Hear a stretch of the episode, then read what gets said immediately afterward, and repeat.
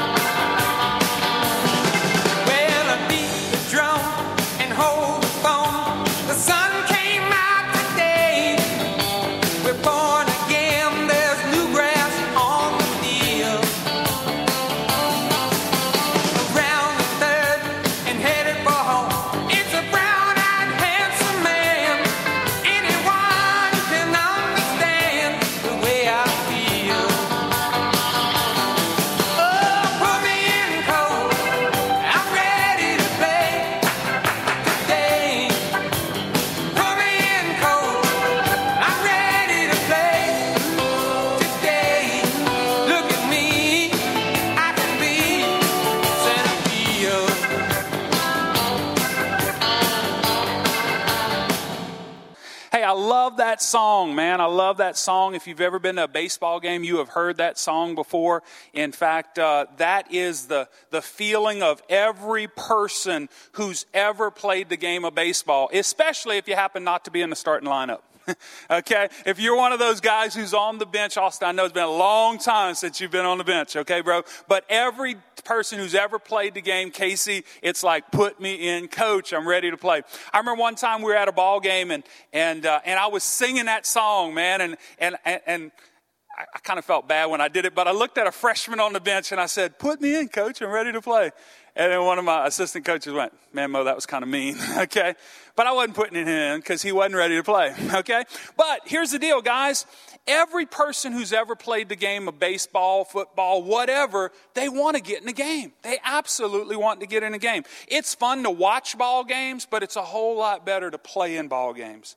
Sadly, though, in the church, this is not often the case. But on our way to being a church that is strong and healthy again, the excitement and the eagerness to get in the game that was illustrated by John Fogerty's center field song that we just heard will become the norm around our church again. You see, guys, the same excitement that every kid wants to get in the game needs to have the excitement that you and I have about wanting to get in the game for God wanting to do something significant for God. The same idea that, that goes beyond put me in the game, let me play, let me do something significant. That should be what we say here at the church. If you ask a ball player, what position do they play? They should be able to answer that question. Hey, Hunter, wake up over there. All right. What position do you play in baseball? First base. Okay, cool, cool. What position do you play in football? Left tackle. He's not quite as excited about that left tackle as first base, okay? If you'd asked him that question a little while back, he actually used to play quarterback at Franklin, okay? Now he's a tackle. Go figure that one out, okay? Hayden, where you at, bro? What position do you play in baseball? Catcher, okay? You used to try to answer that question differently, but I'm glad you finally realized that you're a catcher. What position do you play in football? Linebacker. Very good, very good. You see, guys, if you ask people their question, now, now you notice I didn't ask, um, Brother Rick, no offense, I didn't ask you, okay? Because, you know, you and I now, we've reached that age where, where we're the coaches, okay? We just show up with the sandwiches, okay? And now we put the lineup together, and, and if somebody goes down and really gets banged up, we think about going in the game. but, but, but you know how that goes, right? Okay? But here's the deal, guys. You ask any ball player, what position do they play? They can answer that question. But what if somebody came to you and, and said, Alan, what position do you play at the church? Okay? Now, he can answer that question because he's on staff at his church and he would say, I'm an associate pastor, I'm the youth pastor, I do this, this, and this. But guess what, guys? Every one of us in the church should be able to answer that question. Because, Sister Josie, is it important that, that Berwick High School has a pretty good linebacker? Yes, it is. But it's even more important that we at LCC Berwick have people in the right place at the right time to do the right job. Amen? So, guys, at the end of this sermon, I hope that every one of us, just as quickly as Hunter was able to answer what position he plays in sports, what position Hayden plays in sports, you and I, Sister Wanda, could answer what position do we play in the kingdom of God. Because is sports important? A little bit. But the kingdom of God is of ultimate importance. Amen? So, with God's help today, I hope that as we look in the scriptures, the Lord will speak to our hearts and He will help us to realize that every one of us here has got a place to play. Every one of us here has got a position that if we don't fill, man, the job might just not get done as I mentioned, sports are really fun to watch, but they're even more fun to play.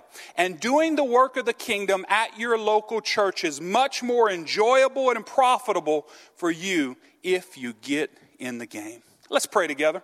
Lord, thank you for an opportunity this morning, Lord, to get in the game. Lord, I pray today the same excitement that, that we think about when we think about sports and we think about those things, we begin to get excited when we think about the things that you are doing. Because, God, Five years from now, we'll forget the results of the game. But five, ten years from now, we'll still see the results of the efforts that we've given for you. Lives being changed, marriages being put back together, people's lives being transformed. Lord, help us to realize today that there's a game to play. There's a, there's, there's a win to get. There's a victory to be won. Help us, Lord, to find our place, to get in the game, and do great things for you. It's in Jesus' name I pray. And everybody would say, Amen. Turn with me, if you have your Bibles this morning, to 1 Corinthians chapter number 12. 1 Corinthians chapter number 12.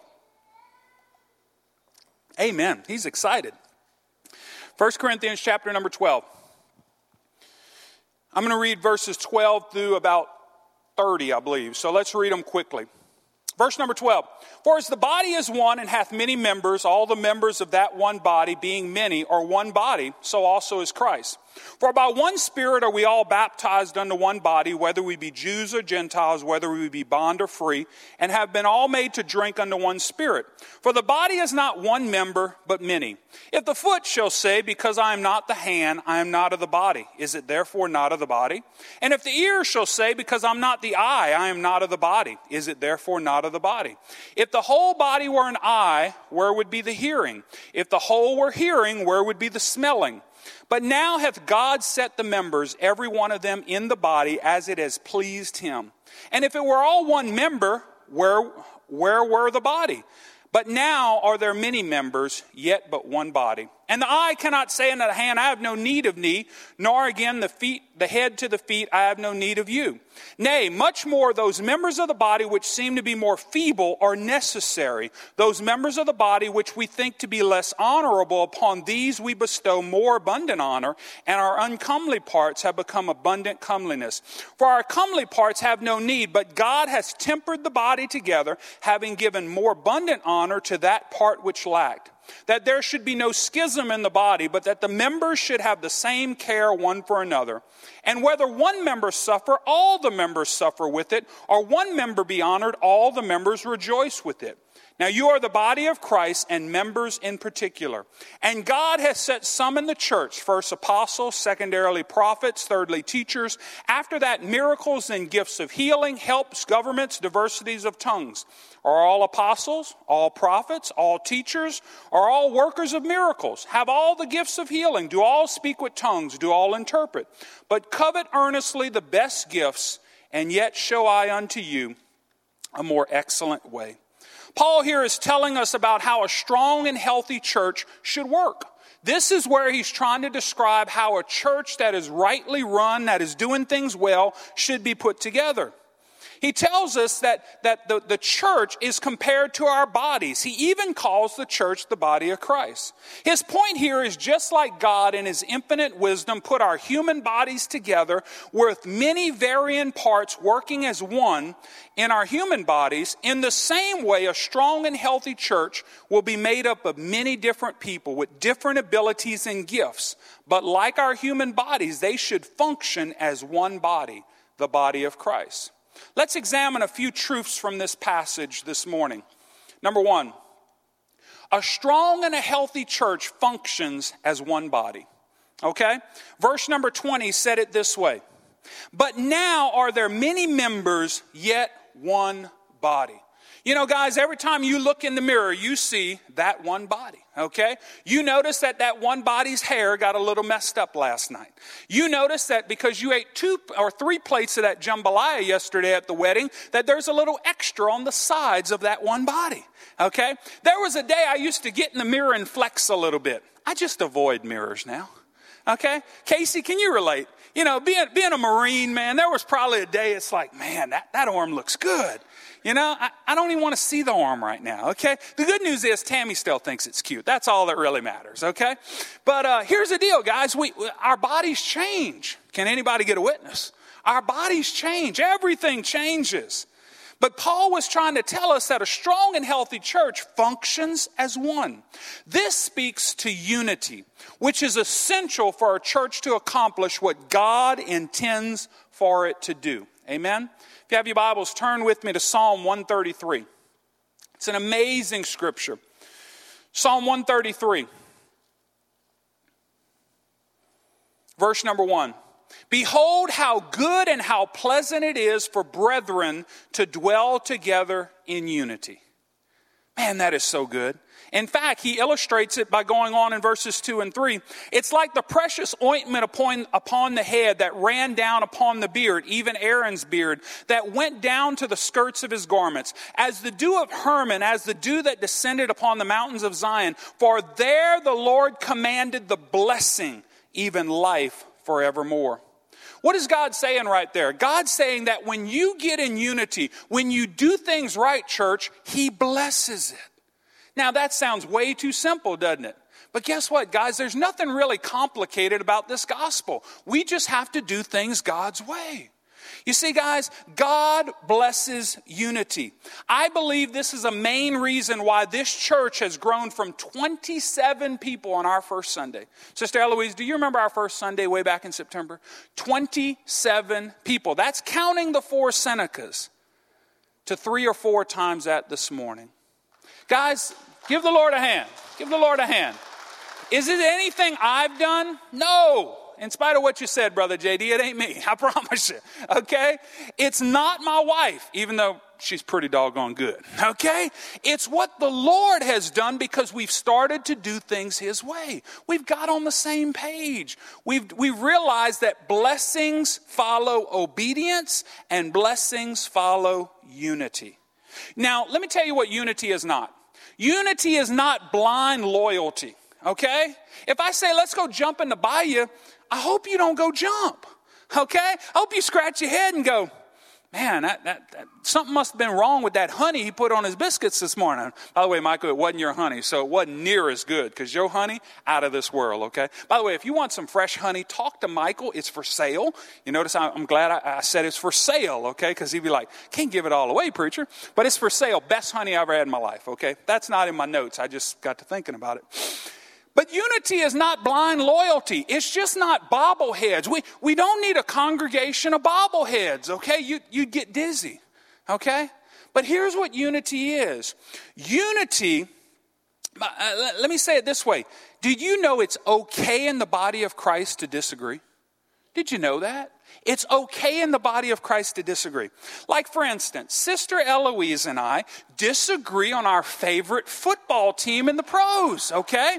I, I have the mind of Christ and I'm a Saints fan, and she likes that that team from Atlanta, okay? So, but it's okay. We both love Jesus.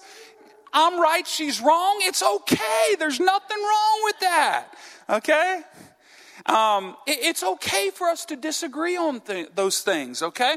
Uh, when it comes to college football, hopefully we all have the mind of Christ. You know, heaven is purple and gold, in case you're wondering. So that makes us all Tiger fans, okay? If you're an Alabama fan, we'll pray for you, okay? We'll go to one of these side rooms because there'll be a deliverance there, I promise, okay? By the way, if you're a Bama fan, don't tell me because that would just really, it might not grieve the Holy Spirit, but it would grieve me, okay?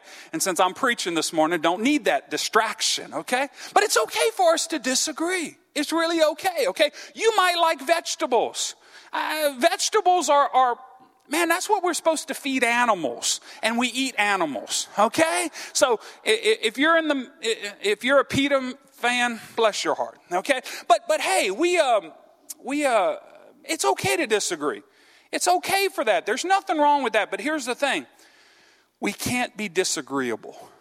See, I've met a lot of people in church that they, they, can, they can't disagree without being disagreeable. You ever met somebody like that?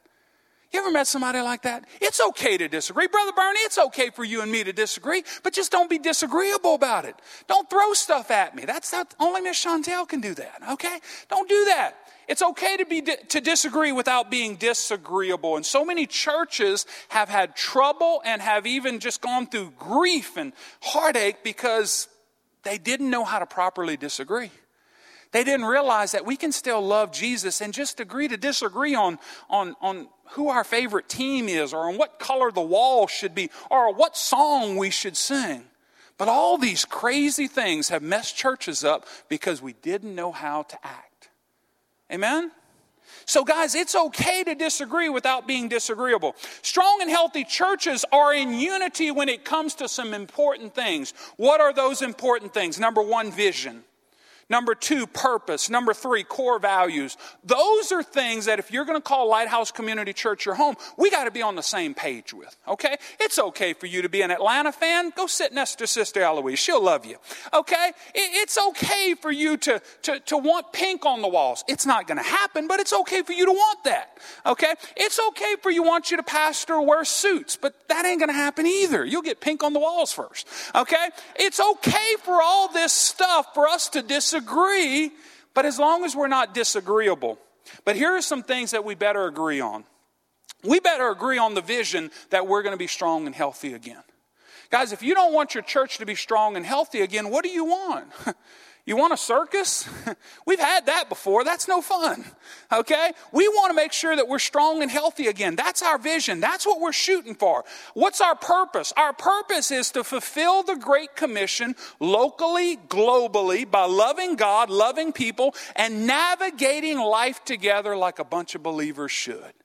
Guys, it's our job to navigate life together. We want to do life together. We're in this thing together. So, what are some core values? Some core values are really pretty simple. Those are things that, that we truly believe in strongly. Okay? These are things that, that are non negotiables. We believe in the Lordship of Jesus Christ. Friends, He's our Savior, He's our healer, He's our deliverer, He's our soon coming King. He's all those things. If you, if you question that, wow, set an appointment with me this week and Miss Chantel, give me a couple hours, okay? Because you're missing the boat. Guys, we believe in the Lordship of Jesus Christ around here. This is His church. It's not my church. It's not your church. It's His church. Amen? And when we realize that, all of a sudden, good things begin to happen. Also, we believe that people matter around here. So we will love people unconditionally, just like Jesus does. We're going to love every person who walks in those doors. We're not going to judge them, we're going to love them. Amen? When you're, when you're tempted to judge, love instead. Because, guys, our goal, our job is not to judge. That's Jesus' job. Okay? Our job is to love. Now, if we can love them to Jesus, guess what? Well, I tell you what, Jesus can clean people up a lot better than you or I can. Amen? This book is not full of rules and regulations. This book is full of love letters. Love letters from a loving God to his people. Amen? So we need to love people. We're also going to create a culture of honor. Now, we're not just going to talk about honor, we're going to truly honor people. Those of, the, the, those of you 25 strong that elected me and Chantel as your pastor some 10 months ago, we're going to honor you. Sister Eloise, I'm going to be teasing you about Atlanta till Jesus comes back. Okay? But I'm going to honor you. I love you. I thank you for what you've meant to this church, for what you do for this church. Guys, we're going to honor you. Sister Garland, I honor you for your years and years and years of service. And I want a few more out of you. Okay? We honor that. We don't just talk about it. You know, so many churches, so many ministries, when they're done with people, they're done with you. They use you up and they throw you away. That's not the kingdom of God. That's not the God I serve. It may be the God of this world, but that ain't the God I serve. We believe in a culture of honor. Why? Because people matter. Amen? Because people matter, missions is important. Next, next Sunday, we've got a young couple that have decided to spend their life in Africa that are going to join us for a little missions window. Uh, Aaron and Stephanie DiMaggio, one of the most amazing young couples you'll ever meet. They'll spend some time in Sunday school with our teenagers. It's going to be out of this world. This is a young couple that love Jesus with all of their heart. Why am I letting them come to our church? Because we love missions. We love people. People matter. So missions is so very important. Your regular giving to missions, that's important. It's getting invested wisely into missionaries that we support. Speed the Light, BGMC, Light for the Lost. Those are all important things. But here's the deal. We're not just going to send money. We're not just going to throw money at the problem. We're not the government. Okay? The government just throws money at the problem. How does that work? No, we believe in making strategic investments, not just around the world, but right next door. It's why we're partnering with St. Mary Outreach. It's why we're trying to reach our community in an effective way. What is that? That's a core value of ours. Missions and outreach is important. Also, we are a family. We are a family. We do life together. We will make investments in your marriage, in your children, in your teenagers. Why? Because we care about your family. Guys, we just don't want to be there to help you pick up the pieces when everything goes to pot. No, we want to make investments on the front end so it doesn't blow up. Okay? You know what, guys? I have a, I have a really nice vehicle the Lord blessed us with, okay? And, and guess what? I do regular maintenance on that vehicle. Why, JD? Because I don't want it to leave it stranded, okay? You, you, you, you, we got a new vehicle about the same time. You just had to wreck your old one to get one, okay? But, but, but you got one nonetheless. You, you take care of that thing, don't you? You check the oil, you, you kick the tires, you make sure everything's in order. Why? Because you don't want that thing to leave you stranded. Guys, it's the same thing with your marriage. Some of you, you do nothing for your marriage, and you're going to wonder what, what's going to happen one day when, he, when she wakes up and goes, I've had enough. That's what happens when you get up in the morning and the truck won't start. Okay? You got to do some maintenance. And we believe in your family. That's why we're doing Laugh Your Way to a Better Marriage. That's why we're making those investments in your family. And then finally, we believe that prayer and the presence of God is absolutely necessary to accomplish all that God wants to do. You know what, guys? Everything I talked about, we, we could try to do in our flesh. We could try to work harder and make it happen. But, guys, whatever you build in the flesh, you got to sustain in the flesh. And the kingdom of God's not about those things. We need the power of God, we need the presence of God. Because, guess what? I can be very compelling, but I can't save a soul. I can't change a life. But we serve a God who can and will. Amen? Guys, those are core values. That's what we believe in. And unity of purpose is essential for us to be functional as one body. You know, think about it. There have been some times that this church has been through some tough times. It's because you forgot the purpose, you forgot the why. People lose their way because they forget their why. Let me say that again. People lose their way because they forget their why. Don't ever forget the why of what we do. Amen? That's what the church is supposed to do. So, a strong and healthy church functions as one body. Number two, we all have a different part to play in the body. We all have a different part to play. Look at verse 14. For the body is not one member, but many. We all have a different part to play. Paul made comparisons between the foot and the hand. They're very different. Your foot down there, your hand up here, they have different functions. You can do things with your hand you can't do with your foot. Your hand hopefully smells a little better than your foot. Okay?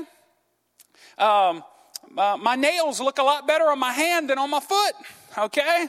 My wife says, cover them old feet up. Okay?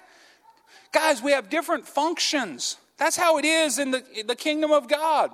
Strong and healthy churches are full of people who understand what their role is. You see, guys, now in sports, it's, it's pretty clear cut. I watched an interview a few weeks, uh, a couple months ago from Tony Robichaux, who's the head baseball coach of, of University of Louisiana Lafayette. They've been very, very successful in his years of the coach there. And he was talking about how kids have different roles, and especially young folks who just joined the team, they, they think their role is, you need a superstar, and I'm it. And Tony says, no, here's what your role is, what I tell you your role is. Now, Tony's been winning for 25 years, so that works there. So in the, in the sports world, it's, it's really clear cut. And And sometimes they can hurt your feelings. You ever, Austin, you ever had a coach hurt your feelings? Yeah, it happens, huh? Hunter, you ever had a coach hurt your feelings? Heck, I've hurt your feelings before, okay? And I'll probably do it again, okay? We need to really pray for Hunter's coach this year, okay? By the way, that, that, that's me. I'm going to be helping out at the high school a little bit with the offensive line, and, and I'm really glad I'm not the linebackers coach because me and that linebacker, we would clash a lot more than me and our left tackle. Okay? But pray for Hunter's coach, Zach. He needs wisdom. Okay? He needs wisdom. But here's the deal, guys. In, in the sports world, it's really cut and dry. Okay? It's really cut and dry. Here's your role. Here's what it is. Now, now, on the first day of practice, you ask everybody, who wants to play quarterback? Everybody wants to play quarterback. Okay, it's kind of like in baseball. Who wants to play shortstop? Everybody wants to play shortstop. You got kids couldn't throw it from shortstop to second base. They want to play shortstop. Okay, that's what right field's for. Okay, in little boy baseball, some of you are like, wait a second, my grandkid played right field. Okay, as they get older, it's not so bad. Okay, but but but but here's the deal: we we all sometimes want to do something we ought not do. And you know what? Sadly, sometimes in the church we let people do that. What are we thinking? See, here's the deal. Your role in the church should go along with your giftedness. If you are an introvert, I mean, if you are somebody who just, it's all about you and your little world, we probably shouldn't have you greeting people at the front door. Okay? We want somebody with a big smile. We want somebody who'll make a joke. We want, we don't want someone, come on in. Come on in. Okay, we don't want that. Okay, we don't want that. You ever been to a church that had that guy at the front door? I used to pastor that church. Okay, bro, we had a guy. Let me, man, he's still alive, so I ain't gonna tell that story. But we had a guy at the front door at our church in Des Allemands ought not been at the front door. Okay, I mean you could smell him from the parking lot. That ain't who you want greeting. By the way, ushers, greeters, we have these these amazing little things called mints okay? They're for a reason. Okay? If, if anybody goes out in this church, it should be in the altars during prayer time. Uh, it, it's not when you greet them at the front door. Use these things, okay? They're of God, okay? Haven't you also noticed that the folks with the worst breath, they get the closest to you? It'd be okay, Shane, if they stay way over here, but they, Sister you ever met somebody like that? They invade your personal zone, and they ought not. By the way, in case you're wondering, I'm off my notes now, but it's always good when I get off my notes. But here's the deal you should be doing something that's in your giftedness, okay? Man, let's talk about singing, okay? If you can't sing better than me, you ought not be up there, okay? Now, now, now you can laugh at me because you know your pastor has a rule singers sing, preachers preach, okay? I don't sing, okay? If I ever try, y'all mute me, okay? I'm preaching right now, so it's okay. But if I start belting stuff out, Jesse, just hit that little red button. Okay? Trust me, everybody will appreciate it. So again, you got to use your giftedness. You got to have some ability in some different areas. Look, if if you don't know how to teach, we ought not have you in a Sunday school class. Okay? Um, again, uh, we, we, we need to work to our abilities, and sometimes the church doesn't do a great job of that our, the, the different parts that we have to play should line up with your gifts and your abilities. Amen? Lord, help us to get people in the right places. Also, do you realize that your role can and often will change over time? Brother Donna, you're going to put a list up there for me.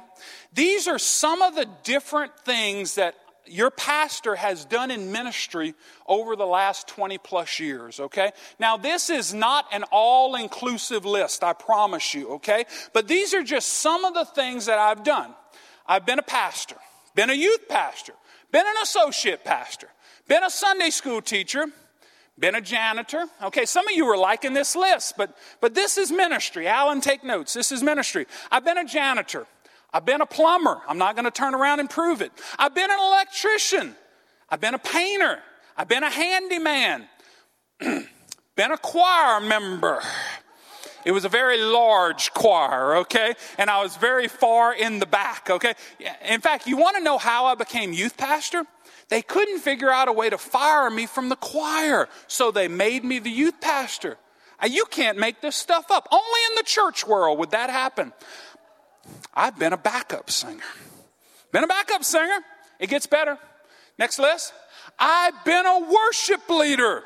Let me tell you that story. I was a youth pastor, and, and, and our, our worship was, was terrible. I mean, just terrible. Okay? So I, I fired everybody. And I said, I'm to do it. Guess what? Somebody stepped up the next week. Can you believe that? I only had to do it one time, and somebody stepped up. I've been a bus or a van driver, been a Royal Ranger commander, been a youth sponsor, been a nursery worker. Remember one time, me and Chantel were in the nursery. One of us belonged, one of us didn't. I've been a sound guy. Praise God for sound guys. Been a media guy. Been a pest guy. Been a, I've been just a pest too. I've been a yard man. Then some of the stuff we did at the district level, I was the district CE director. That's kind of Sunday school and that kind of stuff. District men's director, BGMC state director, Light for Law state director. Keep going. Um, camp stuff. Yeah, we did some stuff at camp. I was the camp director. I was the camp manager. I was a camp counselor. I was the camp maintenance guy. You, you're getting a common theme right here a lot of maintenance, okay? I've been a Convoy of Hope director. I think if you would just kind of click one more time, Brother Donald. Been a hurricane relief director, hurricane relief worker. Hopefully, we don't have to do any of that nonsense this year. Been a missions convention director, been a missions trip coordinator, been a missions speaker, been a secretary. You know, every now and then when you call the church and I answer, okay, but that I'm not counting that. I, have been a real secretary. Uh, been a treasurer, okay, been an usher. By the way, I'm not very good at ushering. Okay, I, you know these ushers make it look good, but preachers don't make good ushers. Okay, I, I, I make funny looks at po- folks when we're passing the, the, the, the plate. I'm like, okay but but i've been one of those i've been a greeter okay i took mints and i took a shower and and i was a greeter I've been a prayer and altar worker, done that before. Been a catcher, and I'm not talking about baseball. You Pentecostal people know what I'm talking about, right? What is a catcher? That's the person who stands behind the person being prayed for. There's a reason for that. Some of you Baptist people are just confused really bad right now. I've been the guy that locked and unlocked the church and several more things that I've forgotten over the years. In addition, I've moved hundreds of tables, thousands of chairs, have driven tens of thousands of miles in church vans or buses with screaming teenagers and sometimes adults, and folks who ask to stop for a bathroom every 30 minutes. Casey, doesn't that drive you wild? You, you got a, a van full of girls. You understand, you feel my pain, don't you, right now? Hey, and after all this, I can still say, I love Jesus and I love the church. Amen? So, guys, that's some of the stuff I've done down through the years. Now, why do I tell you that? I tell you that because our roles change. Some of those things I'm glad I don't do anymore. Some of those things you should be glad I don't do anymore, okay? Aren't you glad I don't sing, okay? Aren't you glad? Thank you. I got a good amen right there, okay? Uh, these, our roles change sometimes, guys. So, when and how will my role change? Well, God can begin speaking to you about a change, or maybe your pastor can ask you to make a change. We've, we've done that recently with some people. Why? Because we think there's a place that you would fit better. Guys, if you are a square peg and you've been trying to pound yourself into a round hole, it just ain't to work. But sadly, the church keeps doing it. Do you know the definition, definition of insanity? Doing the same things over and over and expecting different results. Guys, if you keep coming up against a brick wall, maybe it's because you're trying to do the wrong thing. Ask the Lord to reveal to you, Lord, what should I be doing? So sometimes God will nudge you, sometimes the pastor will nudge you. Remember that this is all in an effort to get you in the right place, playing the right position so that we as a church can accomplish great things. You know, I'm a big fan of John Maxwell teaching he tells a story of way back in his high school days, John used to play some basketball. And he said at the beginning of every season, the coach would take the starting five, the five starters, the center, the two forwards, and the two guards, and he would make them all play a different position. He would make the center be the point guard, okay? He'd move the forwards to guards and the guards to forwards. So their starting five, the five best players, were playing different positions. And they would play a scrimmage against the second team. Okay? Now, these are the guys that are not quite as good as the starting five, but the second team would play their normal position. Guess who won that game every time? The second team. Why? Because they were playing the position they were used to playing. That illustrates to us the importance of playing the correct role. Okay? I mean, look, guys, you got a guy six foot ten, you want him down by the bucket. He can make some, he can do some damage there. You don't want him dribbling the ball out front. It doesn't work very well, unless your name's Kevin Durant or LeBron James. Okay? But here's the deal. Every year, the, the first team would get so frustrated because they're getting beat by a team that's not as good as they are, but they were out of position.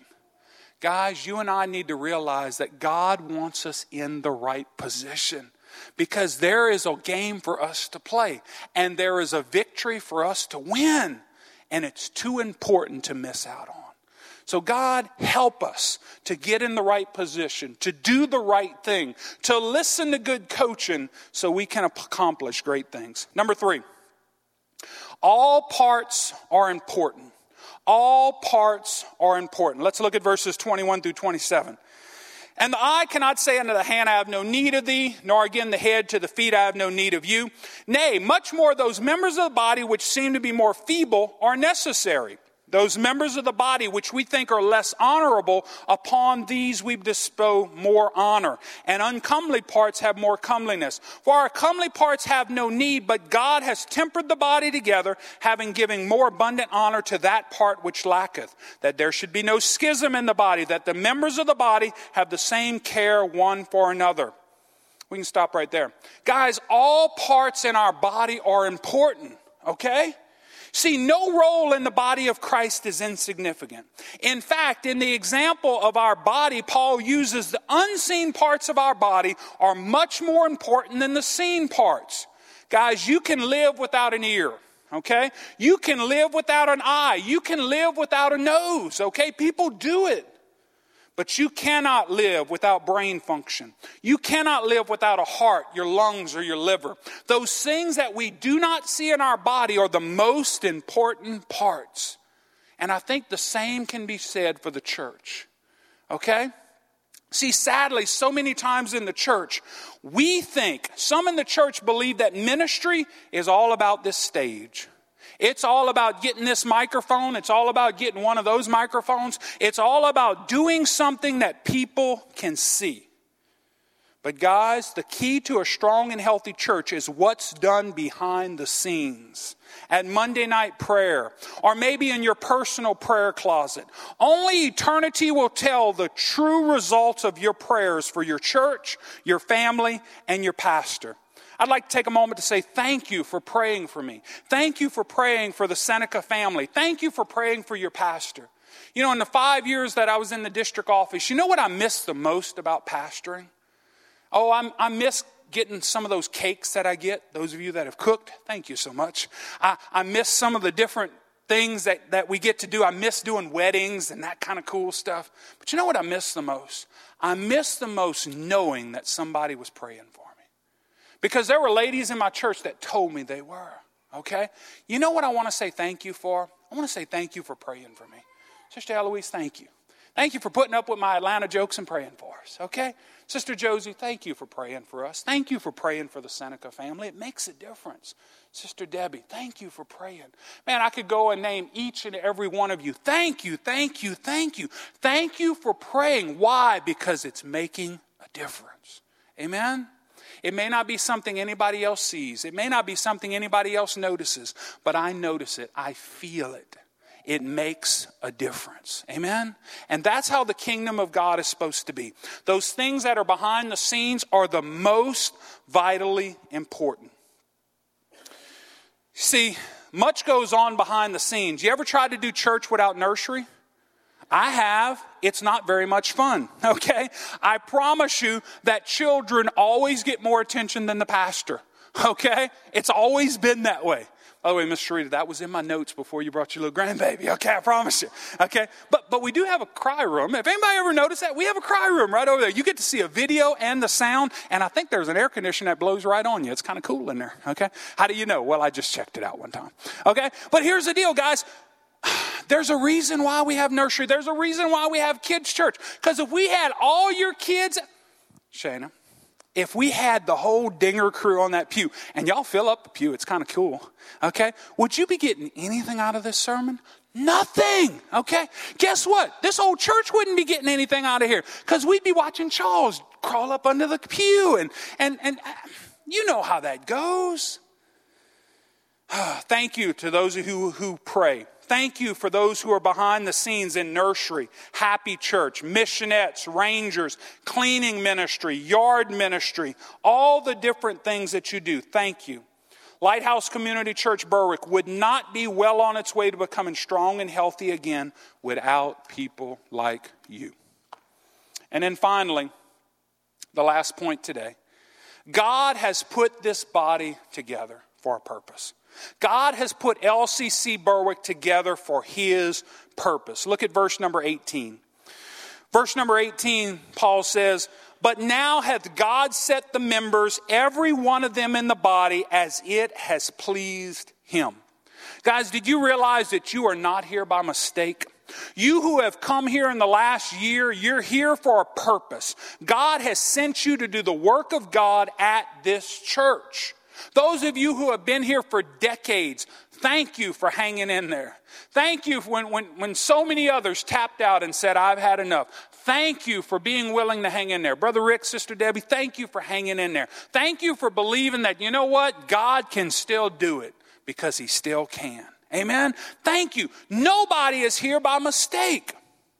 Psalm 127 1 says this Except the Lord build the house, they that labor, labor in vain. Except the Lord keep the city, the watchman waketh but in vain. Guys, God is building this church. God has put us together for such a time as this. You know, way back when the New York Yankees were a pretty good baseball team, Hunter, you'll like this. Okay? And it was said about the old Yankee Stadium that that was the house that Ruth built. Babe Ruth was maybe the greatest home run hitter of that time, and, and it was the place that he built. He established them. Guys, let it be said of LCC Berwick that this is the house that God built. Amen? That this is the place that no man built, but this is the place that God has built, or God is building. Amen? Guys, the truth of the matter is we need Him. We need His presence. We need His power. We need more of Him in this church, in your family, and in our lives. Christy, if you'd come play softly for me. As we wrap things up, on our way to becoming strong and healthy again, let's remember these simple points. Number one, we must function as one body. Number two, we all have a different part to play, and it's important for you to find that part and do it. We are all important. There's no unimportant parts in the body of God, Christ. And finally, God has put us together for His purposes. God has a plan. He has a plan for this community, He has a plan for this church, He has a plan for your family. And He's put us all together for such a time as this. I close with a little story that you may have heard before, but it talks about the importance of finding your place, finding what God wants you to do. You see, once upon a time, there were four people named everybody, somebody, nobody, and anybody. When there was an important job to be done, everybody was sure that somebody would do it. Anybody could have done it, but nobody did it. When nobody did it, everybody got angry because it was everybody's job Everybody thought that somebody would do it, but nobody realized that nobody would do it. So it ended up that everybody blamed somebody when nobody did what anybody could have done in the first place. The story of the bodies. Everybody has a purpose in the church. If you are not doing what God has called you to do, what God wants done may not get done. Would to God that, like we started this service, put me in, coach. I'm ready to play. That same kind of excitement would get on you and I as we realize that we have a part to play, that there is something significant that He wants done through you, through Him at this church. Lord, you're the coach. Put me in. I'm ready to play.